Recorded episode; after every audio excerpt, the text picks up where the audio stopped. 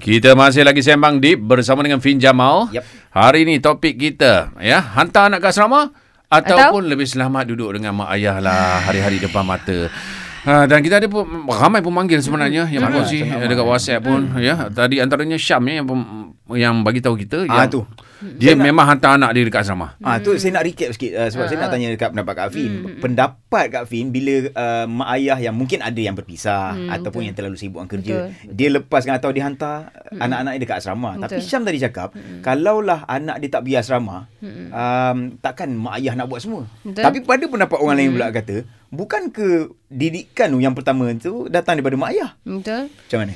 Dia sebenarnya last-last kan. Dia memang patah balik kepada individu tu. Ha, Ada Individu. macam anak-anak Okey, yang ambil kesempatan Dia akan cerita Ada mak bapak ambil kesempatan Dia gitu. Macam sebagai contoh. Duduk dengan mak bapak Apa yang best dia? Order. Mak nak tu. Mak nak jalan. Mak nak ni. Abah buatkan ni. Dan semua benda anak boleh settle. Tapi kalau anak tu baik Tak apalah mak Biar saya buatkan. Allah. Ah gitu. Ya. Allah Betul Mulianya juga. sejuk hati aku gitu.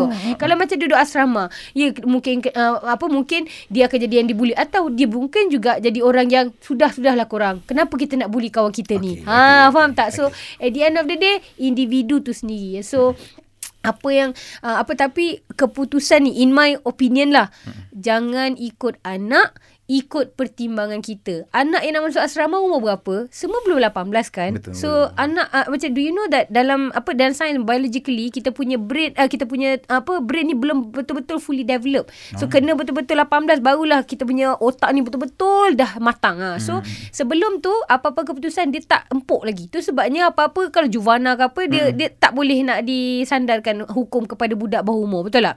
So kita anak-anak kita masih kecil lagi. Kita boleh dengar pendapat dia tapi kita lagi kenal anak kita. Dia rasa dia mampu nak duduk dekat ni. Tapi kita tengok dekat dekat uh, mainan dekat depan, apa pergi taman mainan depan rumah pun sikit-sikit terpaksa bagi kawan duit mana asyik kena bully. So kalau macam ni anak aku terlepas ke asrama susah dia ni. So kita kena bertegas dengan keputusan. Kita tengok anak kita.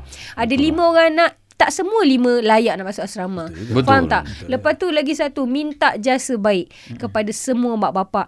Macam akak cakap, kita tahu anak kita. Tak semestinya anak kita mungkin jadi uh, apa uh, jadi mangsa buli. Ada kemungkinan kita sedang membesarkan pembuli itu sendiri. Allah. Seandainya anak kita ni kita nampak ada perangai, jangan hantar ke sekolah asrama memikirkan dia akan dibetulkan dekat sana. Kau Nah. betulkan anak kau Allah. sendiri dulu sebelum kau hantar ke concentrated camp macam tu. Hmm, Ha. okey.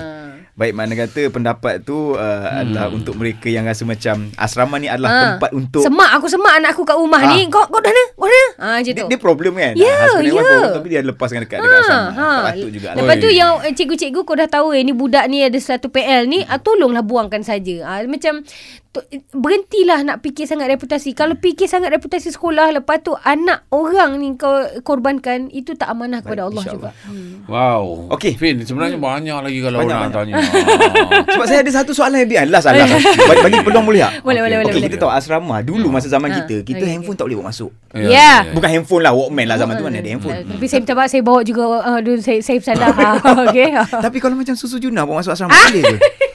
Susu Juna memang digalakkan untuk seluduk. Oh, boleh saya. juga, eh? Okey. Okey, so jangan Susu bawa kan sihat. Ha, jangan bawa benda-benda yang salah-salah ke asrama tapi bawa susu Juna boleh, susu kambing, uh, kopi Juna, apa-apa kalau cari produk-produk susu kambing so kita ada dekat sini. Okey, dapatkan susu Juna di Shopee, TikTok, Lazada by Fin Jamal.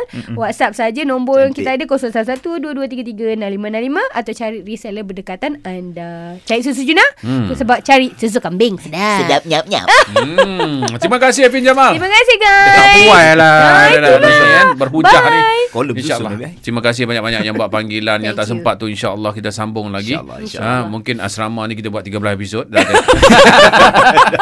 Jumpa lagi Selasa depan. InsyaAllah. Assalamualaikum warahmatullahi wabarakatuh. Waalaikumsalam Dan baik selepas ni kita nak doa yang baik-baik Dengarkan doa of the day Bersama dengan Ustaz Aizuddin Hamid Terus stream Zayan Destinasi Nasyid anda